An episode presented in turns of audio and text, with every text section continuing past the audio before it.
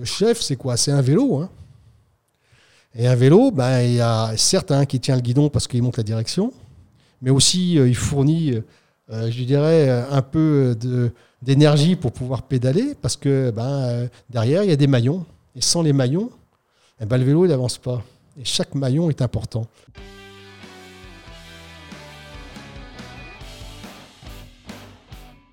Bonjour Pierre Antéblian.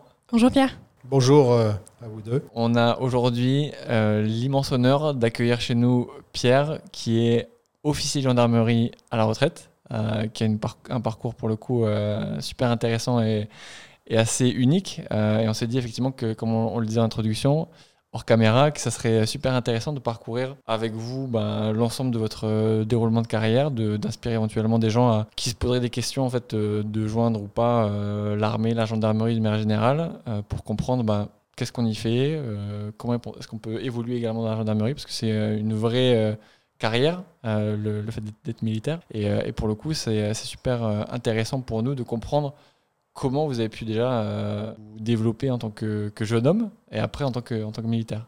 Donc je vais commencer par la première question qu'on pose à tous nos invités. C'est qui était Pierre dans ce cas-là à 5 ans? À 5 ans? Bah, Pierre, euh, il a vécu euh, à, Paris jusqu'à entrer en école militaire et naturellement faire son service militaire parce que je suis d'une génération où on fait son service militaire. Ce qui est important, je crois, c'est pas tellement l'environnement, ce qui est important, c'est euh, l'image qui a été donnée par ses parents, son père et sa mère, l'autorité euh, parentale. Et ça, ça marque euh, dans les esprits pour ensuite pouvoir bien se développer à l'extérieur. C'est pas parce qu'on est dans un château que finalement on a toutes les armes pour pouvoir affronter la vie, ou alors parce qu'on vit dans une zone périurbaine un peu défavorisée qu'on n'aura pas cette chance-là. Tout le monde a sa chance, il suffit d'avoir la bonne boîte à outils. Et pour cela, il faut la construire. Et ce qui est important, c'est euh, le père. Alors, je vais parler du père. Mon père, il faut savoir que bon, ce sont des Arméniens qui vivaient en Turquie. Et vous savez qu'il y a eu un génocide. Et ils ont échappé au premier génocide. Ceci dit, en 1926, ils ont été obligés de partir de la Turquie pour ne pas se faire arrêter et puis se faire euh, éliminer. Donc ils sont arrivés euh, à Lyon. Mon père avait 14 ans. C'était un brillant élève puisqu'il avait fait ses études chez les jésuites. Donc, euh, bah, le voilà à 14 ans euh, à Lyon et puis être obligé de travailler parce que bah, il faut nourrir aussi euh, et participer à, la famille. Donc, tout ça, déjà, vous voyez, ça marque mm. hein, dans, les esprits de se dire bon, ben voilà, l'histoire est terrible, mm. mais ceci dit, on, ne se laisse pas aller. Mm. Vous avez, vous avez, parlé de l'importance de la boîte à outils. Est-ce que votre père, votre mère, vos parents, du manière générale, vous ont, via leur passé, transmis certains outils alors, c'est là, je vais en venir là-dessus. En fait, c'est par l'observation. Mm. Il y a l'autorité, euh, le respect, mais euh, surtout, mon père a monté une entreprise. Donc, euh, derrière, j'ai vu tout l'investissement qu'il y mettait. Il a travaillé déjà jusqu'à 82 ans. Donc, quelque part, vous voyez, on se dit, bon, le travail permet de de quelque part de garder une certaine énergie et puis euh, de pouvoir se projeter euh, dans l'avenir. Ensuite, je l'ai parfois accompagné hein, parce qu'il faisait un peu tout euh, dans, son entreprise. Il faisait autant la gérance que le livreur. Et quand on allait livrer, il s'intéressait aux personnes. il y avait le directeur, mais il n'y a pas que le directeur, il y a aussi les vendeuses. Il s'intéressait à leur vie, savoir quelles étaient leurs difficultés. Il avait toujours une attention. Alors bien sûr, derrière, il y a du commerce pour ceux qui font du marketing.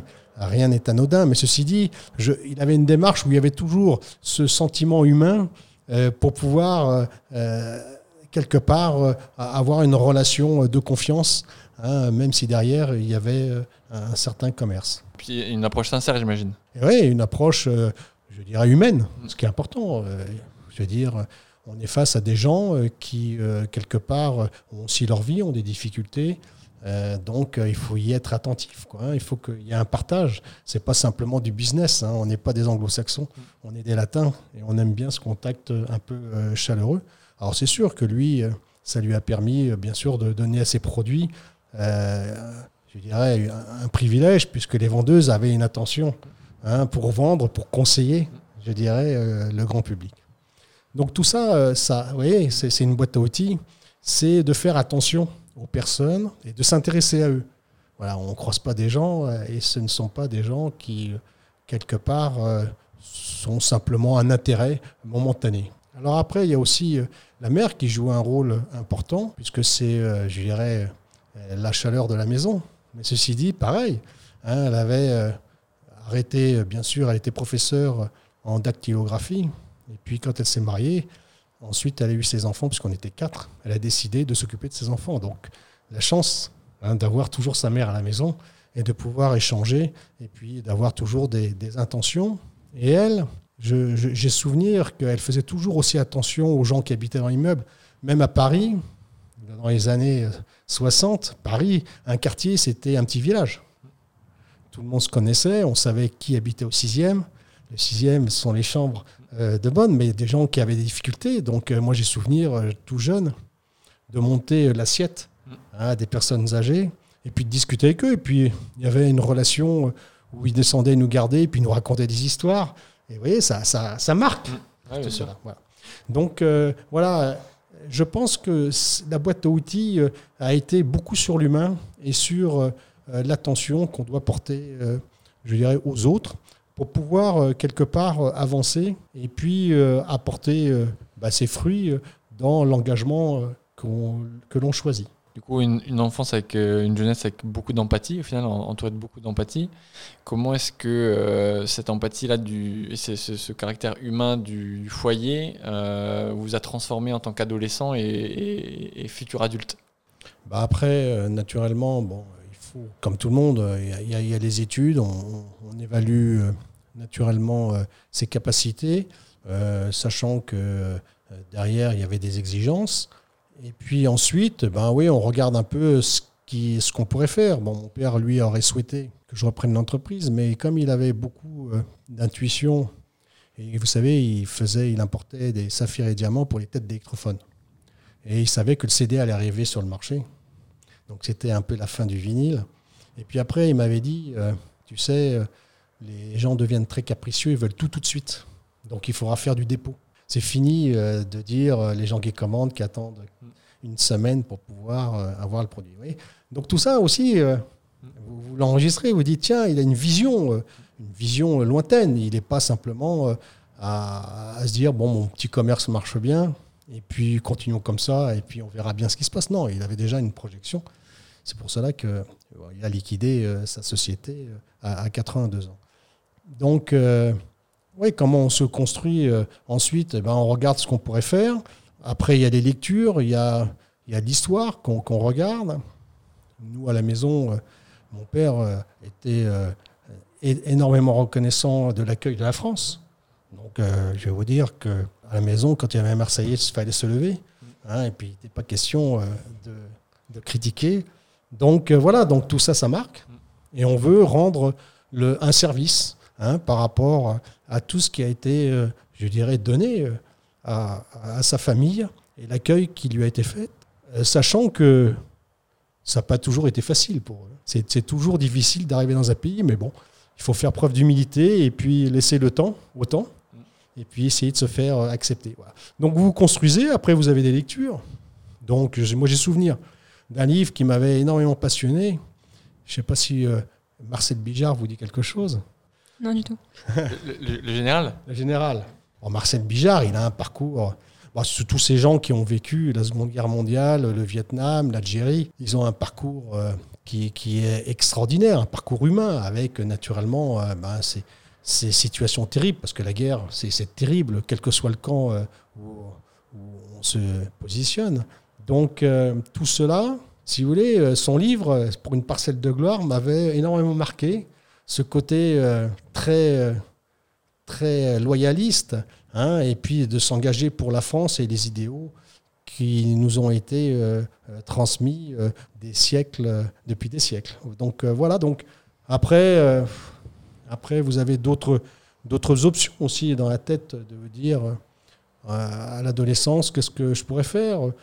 Bon, et puis suivant euh, les orientations. Ce qui est important, c'est aussi de bien se connaître. Il ne faut pas euh, vouloir, euh, ce que je disais à mes enfants, il y a des gens qui sont des Ferrari, d'autres qui sont peut-être des voitures moins puissantes, mais il ne faut pas essayer de faire la course avec une Ferrari. Il faut aussi être conscient de ce qu'on est, de ses capacités, et puis se dire, bon voilà, moi, ben, je vais m'engager dans cette voie, et quel que soit le parcours, de toute façon, j'y arriverai, avec, comme je vous le dis, hein, naturellement, d'avoir conscience de ses capacités. Vous avez une scolarité, euh, j'imagine, classique. Vous rentrez dans une école militaire tout de suite Ou euh, c'est peut-être moins direct que ça? Comment ça se passe? Alors, après le bac, euh, voilà, en fait, moi j'avais fait un bac scientifique. Hein.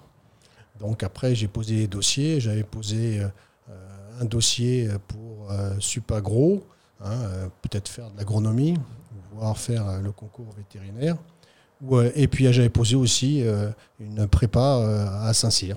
Donc euh, voilà, donc. et puis j'ai choisi d'aller dans un collège militaire pour faire mes classes préparatoires. Donc après, ben oui, après, pour avoir aussi, c'est ça qui, qui, doit être important à entendre pour les jeunes, c'est qu'à des moments aussi il y a une certaine lassitude des études. Moi, ce que j'ai eu après le bac, j'en avais un peu ras-le-bol, donc c'est vrai que je me suis aussi un peu pourrait-on dire, euh, j'ai fait la fête. Hein. Donc, euh, bon, c'est pas bon dans classe préparatoire de faire la fête. Donc, j'ai pas nécessairement réussi mes concours. Et puis, je suis parti faire mon service militaire. Et en candidat libre, ensuite, j'ai passé euh, le concours des officiers que j'ai réussi. Et puis, j'ai intégré l'école militaire interarmes à Côte-Quidan dans, rapidement. Et finalement, ce service militaire, est-ce que ça a été un déclic pour vous? Est-ce que vous vous êtes dit, c'est ce que je veux faire de ma vie? Oui, ça a été une confirmation. Mais de toute façon, c'était un passage obligé euh, pour pouvoir passer un concours interne. Donc j'étais obligé euh, de faire le service militaire et puis de prendre un, contrat pour pouvoir passer ce concours en candidat libre. Est-ce qu'à ce, à ce moment-là, il y a euh, bah, toute votre jeunesse de, je dirais, et, schéma de pensée assez, au final, patriote et reconnaissant par rapport à la France qui, qui prend aussi le dessus Est-ce que c'est ce qu'on appelle une vocation euh, qu'on suit et qu'on se dit, ben voilà, en fait, c'est ça que je veux faire, je veux euh, servir la France. Est-ce que c'est -ce c'est aussi, je dirais, lourd que ça comme décision ou alors euh, c'est peut-être plus tard avec une rétrospective que vous dites ça? Alors, ce qu'il faut savoir, moi je suis d'une génération où, si vous voulez, quand on passait un concours militaire, il n'y avait pas d'équivalence. C'est rentrer au séminaire. Donc, rentrer pour servir et non pas se servir. Ce qui est très important. Quoi, hein. Vous êtes là au service, vous avez un désintérêt pour ce que vous allez gagner, hein, on gagne sa vie. Hein.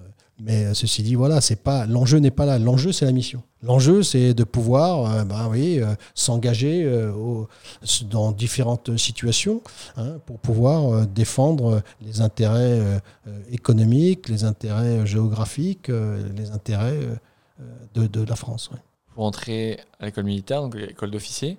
Oui, tout à fait. Vous, y passez combien de temps? Alors, l'école militaire intérim, j'y ai passé un an. Moi, donc, j'avais pas fait, euh, puisque j'ai passé en candidat libre, j'ai pas eu, euh, j'ai pas été en classe préparatoire pour cette école.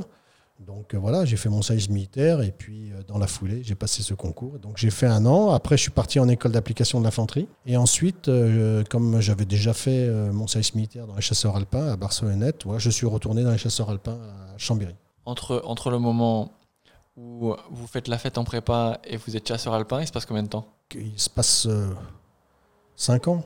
5 ans. En termes, c'est court au final sur une vie, 5 ans? Euh, c'est court et long à la fois.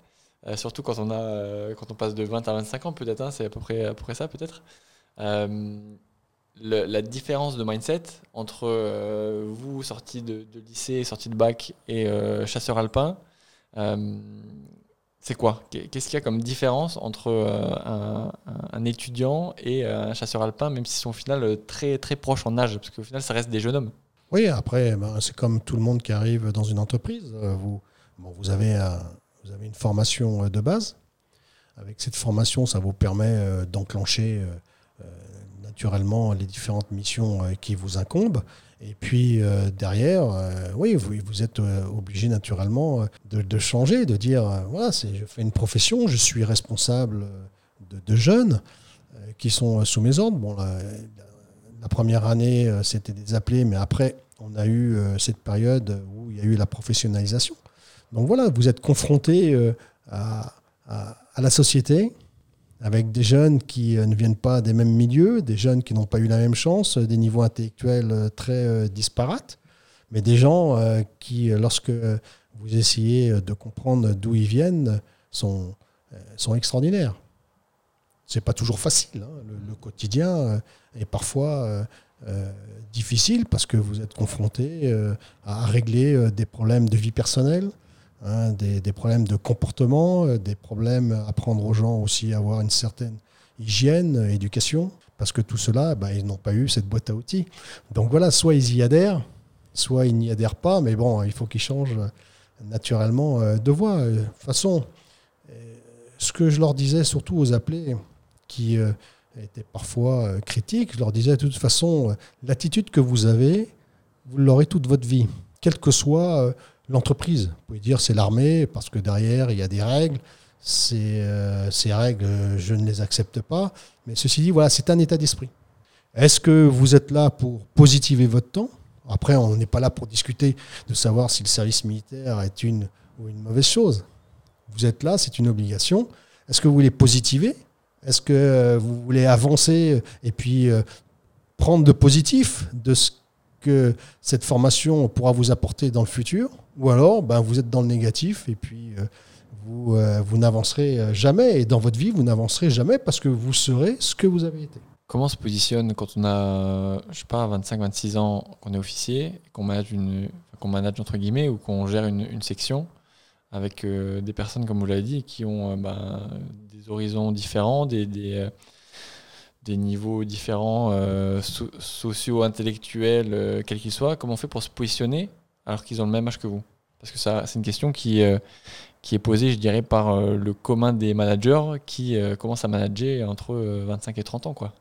Alors, d'abord, il est certain que ben, vous vous intéressez à eux individuellement.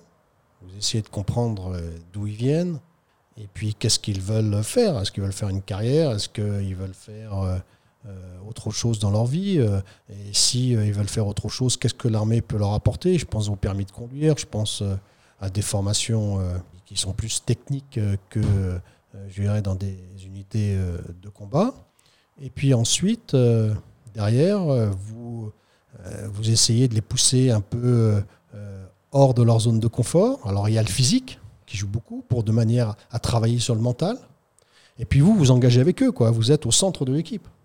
C'est-à-dire que ben, quand on porte un sac de 25 kg, tout le monde porte le sac de 25 kg, même le chef. C'est le leadership? Le leadership, c'est un des critères, c'est pas le seul critère. Comme je vous l'ai dit, ce qui est, ce qui est important, c'est naturellement pour un leader, c'est d'être conscient de ce qu'il est, avoir une certaine estime de soi, mais en faisant preuve d'humilité. Le moi-je est à proscrire. Voilà. Une équipe, c'est le nous. Euh, il faut toujours euh, être très attentif euh, à pouvoir dire ben, oui, mais c'est Fanny qui a eu cette idée. C'est Fanny qui a mis ce, ce, programme en route. Nous, euh, bah, on a été une équipe et puis on a travaillé autour parce que mais voilà, c'est important de pouvoir euh, quelque part euh, mettre en avant ceux qui, s'engagent. Et ensuite, ce qui est important, c'est bien sûr, c'est d'identifier les compétences. Donc, c'est connaître ces gens. Qu'est-ce que je vais faire de cette personne et où est-ce qu'elle sera la mieux placée? Il ne s'agit pas d'utiliser euh, les gens euh, en les mettant dans des situations inconfortables parce qu'ils vont vers l'échec et puis ils perdent confiance en eux. Donc euh, ce qui est important pour le chef, et plus on monte, plus c'est important, c'est de savoir, c'est à lui que je vais lui donner parce que je sais que lui, il sera un bon intermédiaire par rapport aux objectifs soit, soit opérationnels, soit stratégiques si je suis à un niveau supérieur. Il faut quelque part que les gens se sentent utiles et se sentent récompensés par rapport à l'effort, mais il ne faut pas les mettre dans des situations euh, où là, on sait très bien qu'on va vers l'échec. Donc euh, voilà, il faut, il faut bien comprendre les gens, bon, sachant que la mission d'un officier de gendarmerie ou un, officier euh, des armées, on sait très bien qu'on emmène des hommes et on peut leur demander quelquefois l'engagement ultime avec la perte de la vie. Donc il faut que l'équipe soit soudée que tout le monde ait confiance cette relation de confiance est à double sens. C'est pas euh, simplement euh, le chef qui a confiance. Il faut que les subordonnés aient confiance et qu'ils disent Moi, avec ce chef-là, j'irai partout. Je sais qu'il est capable. Je sais qu'il euh, va d'abord, non pas prendre une décision à la va-vite, il va surtout s'entourer des compétences et puis dire, ben, tiens, toi, comment tu ferais? Qu'est-ce que tu en penses? Après, il prend sa décision, ça c'est le rôle du chef. Le chef, il dit, ok, ben, on va faire comme ça. Et tout le monde doit marcher euh, sur le même chemin. Ça, c'est euh, très important. Donc, le chef décide, mais le chef s'engage avec son équipe. Il n'est pas derrière. Il est devant avec eux. Et puis, après, il doit assumer. Alors, comment assumer? Quand ça réussit, il faut savoir remettre les lauriers à ceux qui ont bien participé. Il ne faut pas dire c'est moi. C'est toujours pareil. Il y a des chefs qui disent quand c'est bien, c'est moi. Quand c'est mal, c'est la faute des autres. Non, c'est pas comme ça. Quand c'est bien, il faut savoir dire aux autres les gars, c'est grâce à vous. Moi, j'ai toujours dit dans ma carrière que si, bien sûr, j'avais de l'avancement, j'avais fait mon travail. J'avais la reconnaissance de mes chefs. Mais je pouvais aussi remercier mes subordonnés parce que c'est grâce à eux parce qu'ils ont bien fait le travail. Peut-être que euh, euh, je les ai bien orientés, j'ai su euh, les, motiver. Mais ceci dit, s'ils ont bien fait le travail, c'est parce qu'ils l'ont bien voulu et je ne peux que les, les, remercier. Alors après, il peut y avoir aussi des échecs. Il faut savoir que le chef, il doit faire tampon. À un moment donné, ben ok, il y a un subordonné qui s'est trompé. Il ne faut pas essayer de lui faire porter un poids et puis de le montrer du doigt. Il faut tirer les enseignements il faut en débriefer, mais il faut que le chef fasse le tampon et dise non, ok, on s'est loupé, mais c'est ma faute, parce que je suis le chef. Et ça, c'est important. Pas exposer les autres, de dire voilà, c'est moi. Parce que c'est moi qui ai pris la décision, c'est moi qui ai dit qu'on ferait comme cela. Et, euh, je couvre mes subordonnés, bon, jusqu'à une certaine limite, hein, qu'on soit bien d'accord. Hein. Mais euh, voilà, il faut avoir un état d'esprit où, comme je vous le dis, une estime de soi, bien connaître ses subordonnés et de les mettre dans des situations euh, où ils peuvent s'épanouir au regard de leurs compétences identifiées. Et puis ensuite, eh ben, il faut s'engager. Alors c'est sûr que le chef euh, va, doit sortir parfois de sa zone de confort. Il doit aller plus en avant de manière à, pouvoir être reconnu par les autres. Et tout simplement pour en finir, le, chef, c'est quoi? C'est un vélo. Hein. Et un vélo, ben, il y a certes qui tient le guidon parce qu'il monte la direction, mais aussi euh, il fournit, euh, je dirais, un peu d'énergie pour pouvoir pédaler, parce que ben, euh, derrière, il y a des maillons. Et sans les maillons, eh ben, le vélo n'avance pas. Et chaque maillon est important. Et quand j'entends quelquefois des gens qui disent Ah, mais, ah, mais c'est le petit. Non, il n'y a pas de petit dans une équipe. Il y a des gens qui ont des compétences. Il n'y a pas un petit ouvrier, un petit. non, il est ouvrier, il a, il a des choses à nous apprendre. Et ça, je dis aux jeunes allez voir vos, vos anciens, allez voir ceux qui sont à la chaîne. Il faut sortir de, son bureau. Il faut passer beaucoup de temps, même s'il faut travailler tard le soir après pour rattraper ce qui n'a pas été fait la journée. Mais c'est le chef. C'est celui qui va voir, celui qui est derrière la machine. C'est celui qui va voir, celui qui met la main dans le cambouis, celui qui euh, peut-être a des problèmes aussi personnels. Hein, moi, j'ai souvenir une fois où on me dit euh, celui, celui-là, il vaut rien. Je dis pourquoi il vaut rien? Alors qu'on s'aperçoit que derrière, il y a un gros problème avec euh, l'épouse qui n'accepte plus les déplacements. Donc, non, le gars, il faut l'orienter différemment, parce qu'il a des compétences. Voilà, donc il faut être attentif à, tout cela, et on arrive, je dirais, à pouvoir avoir un contour et un vélo qui fonctionne bien. Je vais poser une question peut-être très très naïve, hein, mais en fait, si, on, je pense on, coupe les cinq dernières minutes ou les dix dernières minutes, on, a ce que, ce que nous, en fait, on, considère vraiment comme les, fondamentaux du, management et du manager. Et pour le coup, euh, je dirais que la population, alors euh, je me mets dans la population comme, comme tout le monde, extérieure à l'armée, euh, peut, peut, avoir une tendance à voir l'armée comme quelque chose de très, je dirais, cadré, réglé, processé, froid. Alors que si on fait une rétrospective sur les dix dernières minutes, on sent énormément d'écoute, de psychologie, de finesse, euh, d'empathie, de réflexion. Euh. Moi, ce qui m'interpelle, c'est comment vous avez développé ça Et est-ce que vous avez vu des, personnes ou est-ce qu'il y a eu des, gens ou des mentors, peut-être, entre guillemets, qui vous ont inspiré cette euh, voie de management au, sein même de, vos activités à l'armée quoi Alors, moi, je le dis, hein, tout le monde n'est pas fait pour être leader. Hein. On peut être technicien et être un mauvais leader. Quelquefois, vous pouvez avoir un ouvrier qui, qui euh, va développer des compétences dans l'entreprise, euh, qui va monter euh, de grade, d'échelon, et puis vous apercevez qu'il fera un bon directeur. Parce que, euh, oui, il a ce côté humain et puis il sait utiliser les compétences. C'est très important que les gens se sentent in- investis et se sentent reconnus. Donc, euh, pourquoi aller inventer quelque chose alors que vous avez des gens qui connaissent déjà euh, la solution? Combien de chefs prennent des décisions sans consulter? Euh, La grosse problématique, c'est un manque de communication. Ou alors des gens qui déforment aussi cette communication, et puis des leaders, quoi, qui se disent leaders, mais qui s'enferment dans leur bureau. Hein, et plus au monde, il faut faire très attention de ne pas se laisser enfermer. Voilà, il faut aller dehors. Il faut que le chef, euh, ben, il dise non, non, moi je vais aller voir. Je vais aller discuter avec mon chauffeur, je vais aller discuter avec euh, celui euh, qui tient le fourneau, je vais discuter avec la femme de ménage. Combien de gens croisent la femme de ménage le matin et qui ne disent même pas bonjour, alors que cette femme-là, elle a besoin de reconnaissance? Elle participe au bon fonctionnement de la société. Donc il faut toujours passer un, moment à discuter, de connaître ça va. Les enfants à la maison, mais ça leur fait plaisir. Ça vous, prend quoi? Ça vous prend 30 secondes, une minute? Mais au moins elle est reconnue. Et puis après, bah, faire attention naturellement bah, à lui laisser euh, bah, euh, la zone propre parce qu'elle vient de passer. Quand vous vous apercevez que dans, on va parler dans les facultés ou dans les universités, combien de gens laissent leurs papiers sur les tables? Combien de gens laissent leurs papiers par terre? Mais il y a une dame ou un, un homme qui passe euh, pour vous nettoyer. C'est ça le respect de l'autre? Non. Moi, j'ai toujours ramassé mes papiers parce que je sais que quelqu'un va venir balayer pour enlever la poussière, ce que je ne peux pas faire. Mais je ne- j'essaye de lui laisser au mieux. C'est un peu, vous voyez, l'image de la mère Oui, tout à fait. on respecte sa mère. Euh, le linge, euh, bon, elle le lave, on a la chance d'avoir du linge propre, et ben on y fait attention, quoi. on ne laisse pas traîner par terre. Euh, son linge, on ne marche pas dessus parce que c'est un manque de respect. Et tout ça, vous voyez, c'est la boîte à outils qu'on a inculquée. Voilà, on se lève. Moi, j'ai appris à l'école, euh, quand un professeur rentrait, on se levait, on s'asseyait, on parlait quand il nous le disait, euh, on ne mâchait pas de chewing-gum, on avait une tenue euh, propre. on se mettait en rang pour pouvoir rentrer, ça jusqu'à la terminale. Quoi. C'est pas, vous voyez, on a peut-être des générations un peu qui sont hors, hors temps, mais tout cela c'est important parce que c'est naturellement l'éducation.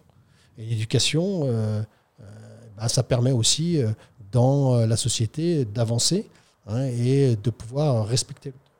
Vos, vos premiers mentors, ça a été vos parents, en fait. Mais les mentors, c'est les, les parents, c'est c'est tout, quoi. C'est tout. Les parents, c'est c'est l'enfance, c'est c'est ce qui vous construit euh, pour l'avenir. Ceux qui n'ont pas cette chance, qui ont eu des drames et ça dans les enquêtes judiciaires, j'en ai rencontré.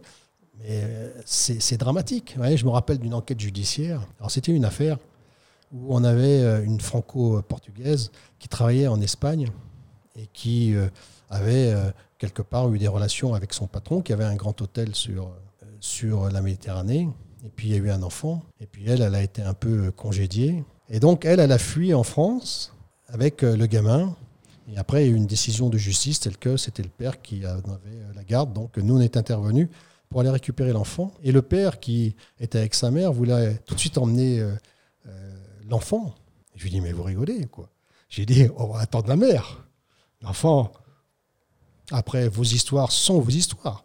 Et on attend l'enfant. Et alors, moi, j'ai dit, de toute façon, euh, pour pouvoir défendre les intérêts des uns et des autres, après, à la justice de se prononcer en appel, j'ai dit, on va entendre l'enfant.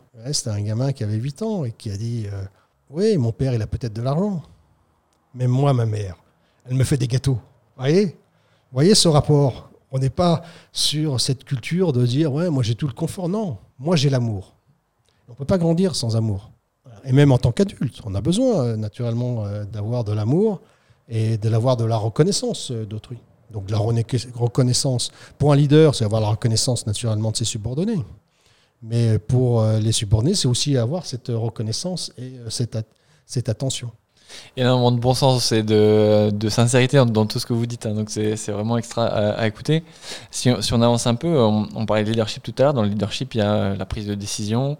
Euh, dans la prise de décision, il y a aussi ben, les conséquences de la prise de décision. Souvent, ça peut être euh, du jugement, du doute. Euh, comment est-ce que, en tant qu'officier, que chef d'état-major, que colonel, on, on, se positionne face à soi-même déjà, euh, et après face aux autres, face aux doutes. Alors, on est habitué à prendre une décision. Quoi qu'il en soit, c'est important. Et après, il faut l'assumer. Tout le monde ne l'assume pas. Donc, euh, oui, vous pouvez faire euh, une erreur de jugement, parce que vous avez fait une mauvaise consultation, parce que les conseils qui vous ont été donnés ne sont pas nécessairement les plus justes. Après, il faut euh, assumer. Ce qui compte, c'est, dans tout échec, quel que soit son âge d'ailleurs, c'est qu'on doit toujours tirer le positif. Il y a toujours du positif. Et on ne grandit que par l'échec. Celui d'ailleurs qui euh, n'a jamais eu de difficulté euh, dans ses études, ça va devenir sûrement un mauvais leader. Parce qu'il ne pourra pas comprendre pourquoi l'autre n'y arrive pas. Alors que celui qui s'est battu, sorti de sa zone de confort, il a plus de mérite. Mais lui, il va avoir le regard différent vis-à-vis euh, de ceux qu'il a autour de lui.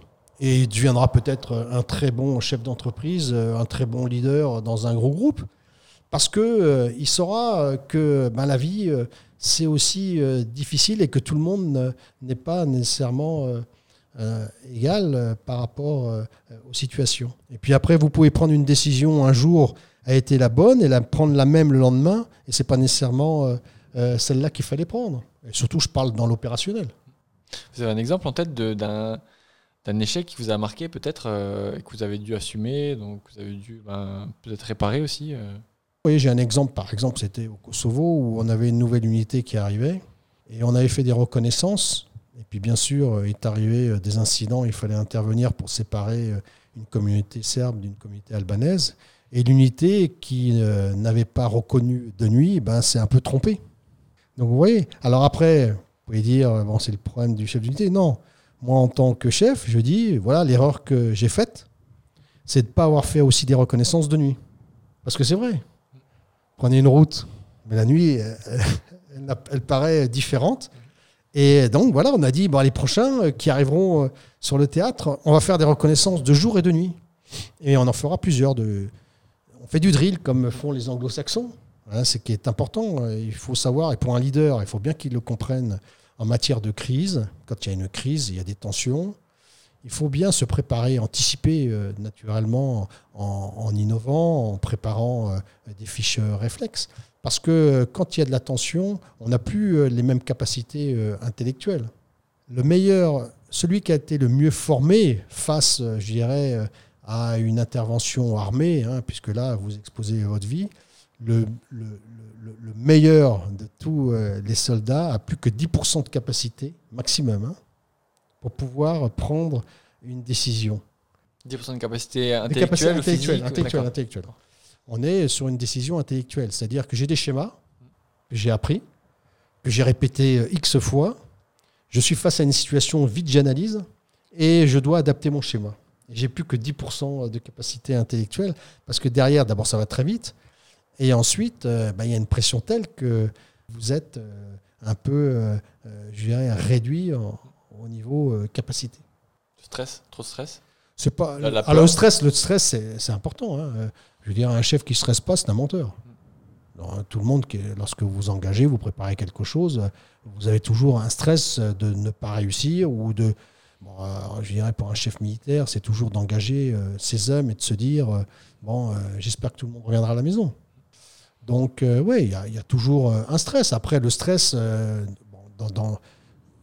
pour, ceux qui ont une formation militaire, on apprend à gérer le stress. C'est pour ça qu'on fait beaucoup d'entraînement physique, on fait des choses dans des situations euh, un, peu complexes, de manière voilà, à pouvoir s'autogérer. Mais simplement pour dire, ces gens qui sont une formation très poussée, non plus dans l'action 10% de capacité maximum. Comment, comment est-ce qu'on on travaille sur soi euh, et sur son ego notamment Euh, Parce qu'on est quand même sur un, milieu, alors euh, peut-être que je vais m'attirer des foudres, hein, mais on est quand même sur un milieu très testostéroné dans l'armée au final. hein. Il y a quand même beaucoup d'hommes, il y a beaucoup de, de- comme dans l'entreprise, il y a beaucoup de, de guerres d'ego aussi. Alors entre les, femmes ont de l'ego aussi. parfois femme-femme c'est difficile, et parfois homme-homme c'est difficile aussi. Comment est-ce qu'on arrive à, à- à se positionner face à ses pairs? Euh, quand on, se développe comme ça, comme vous avez pu le faire, euh, sur des théâtres d'opérations différents, euh, avec des centaines, voire des milliers d'hommes à, gérer. Quand on se plante ou quand on est en réussite, justement, comment est-ce qu'on réussit à, garder les pieds sur terre? Alors, par rapport à, cette question, bon, c'est vrai qu'il y, a- toujours ces rapports entre, entre ses pairs, il y a des tensions, il y a des discussions. Donc, voilà, quelquefois, il y a aussi des gens qui ne sont pas nécessairement bien intentionnés à votre égard. Voilà, il faut le leader, il doit être conscient qu'il n'a pas que des amis. Donc il faut les identifier, il faut savoir mettre des pare-feux, appeler des camarades, parce que vous savez comment le système fonctionne, mais vous l'apprenez à vos dépens. C'est ce que je vous disais. Euh, voilà, ce sont des échecs. Euh, et puis à des moments, vous êtes obligé de vous expliquer. Euh, vous dites là, je vais anticiper, l'anticipation, de manière à ce que la chute soit moins brutale. Et puis surtout, ben, vous savez sur qui vous pouvez compter et sur ceux qui ne sont pas nécessairement à ce moment-là les meilleurs amis. Mais ça, c'est la vie. C'est la vie où il y a des tensions entre les hommes et, les femmes. Alors c'est vrai que le milieu, c'est un milieu qui est, très masculin, mais bon, les hommes, c'est simple. Bon, les, femmes, puisque depuis plusieurs années, euh, on a, aussi des femmes, c'est différent. Ça apporte aussi euh, une plus-value. Maintenant, euh, oui, les femmes préfèrent travailler avec des hommes, n'aiment pas travailler entre elles. Moi, j'ai eu un état-major où j'avais beaucoup de femmes. Bon, c'est vrai que il faut régler les problèmes, il faut prendre des gants, parce que quelquefois c'est la femme, c'est la mère, c'est le professionnel qui vous parle. Donc tout cela, euh, il, faut y être très attentif parce que, bon, aussi, vous avez une famille vous savez euh, comment euh, la vie est parfois difficile quand il faut gérer plusieurs choses. Mais oui, il y, a, des tensions et il faut savoir les canaliser. Moi, tous les matins, je vais voir mes personnels. Alors, les femmes, c'est facile parce qu'une femme, elle triche pas généralement. On sent tout de suite au son de sa voix si ça va ou ça va pas. Elles sont assez directes.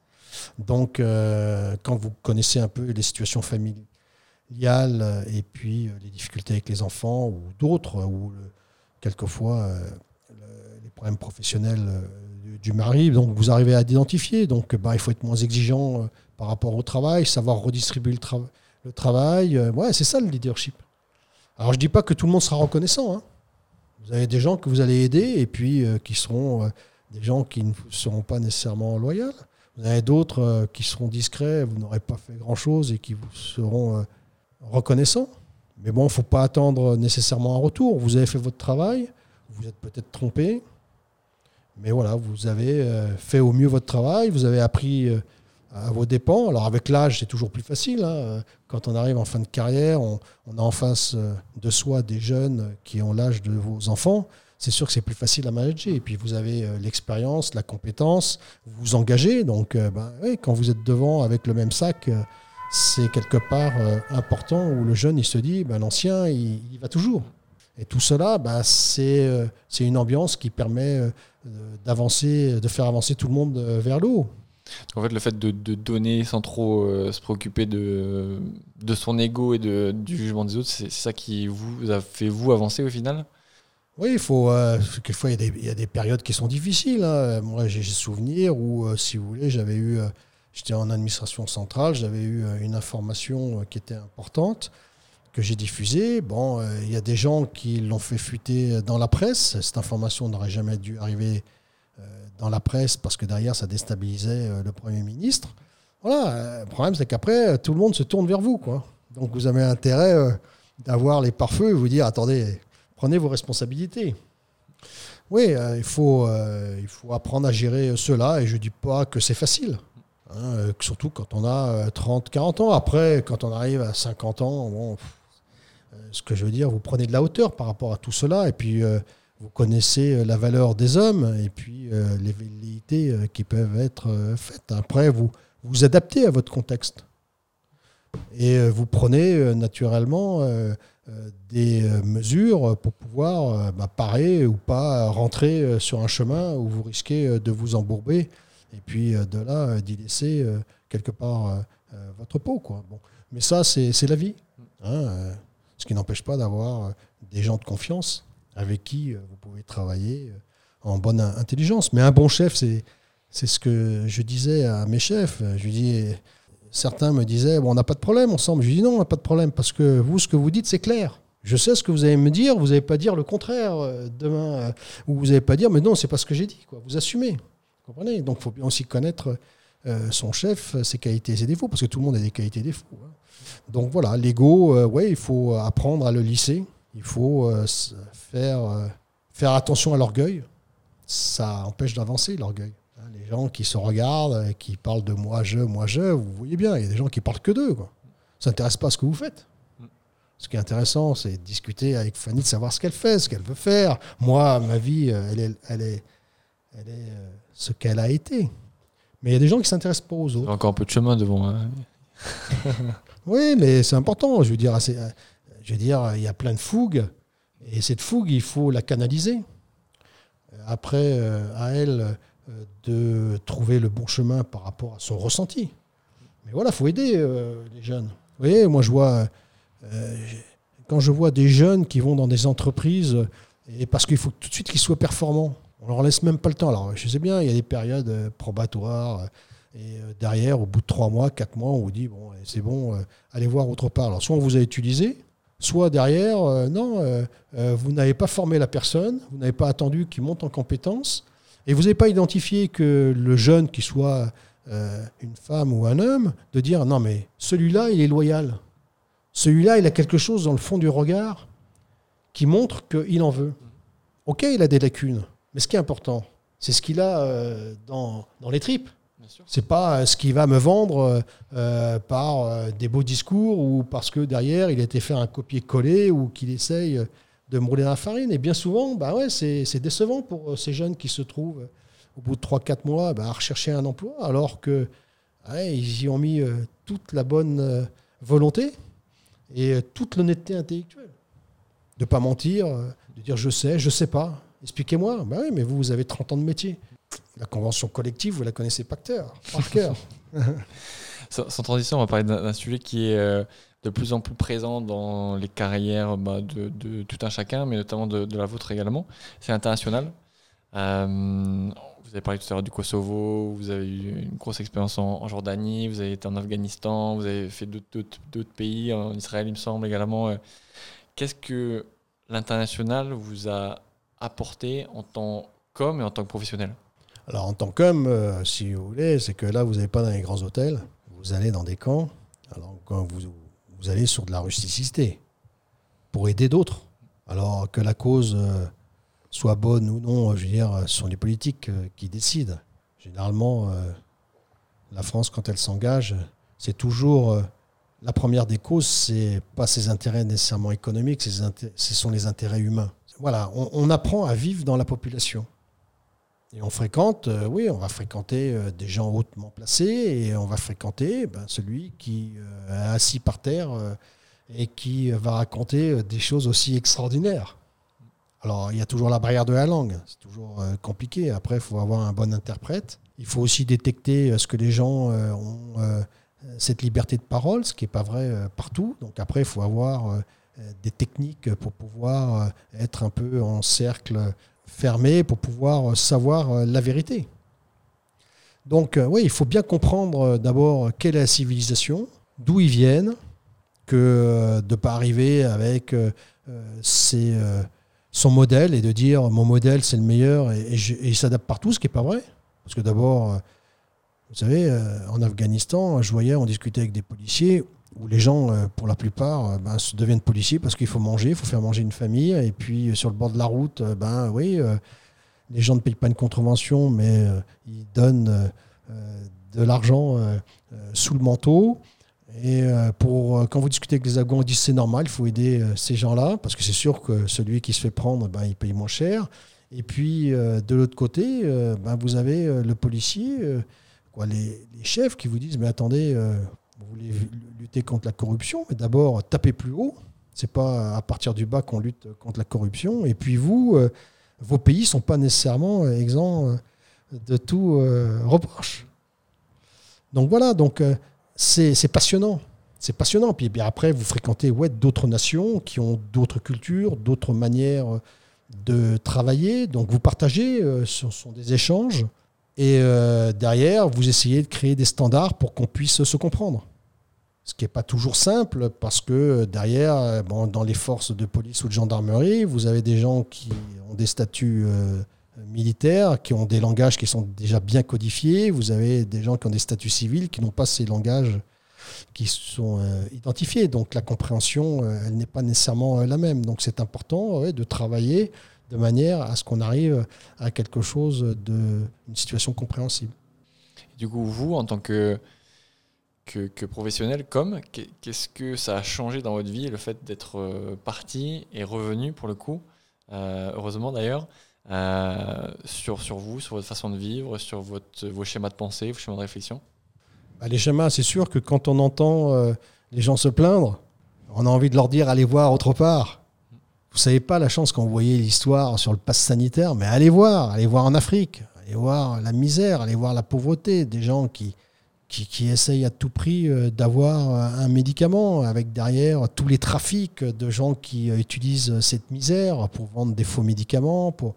Voilà, allez voir, allez voir à l'extérieur. Donc euh, oui, vous faites preuve d'humilité quand vous arrivez en France, vous dites mais quelle chance D'abord la liberté de penser, la liberté de pouvoir faire ce que je veux sans m'inquiéter de me dire je vais acheter mon pain et c'est pas sûr que je revienne à la maison la liberté de dire je vais pas bien, bah, je vais voir un toubib. Euh, voilà.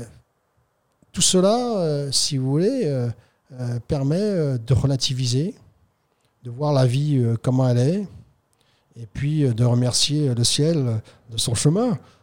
ce que beaucoup de gens, dans leur égoïsme, oublient. C'est bien gentil de, faire des grands discours, de parler, mais en acte, que faites-vous?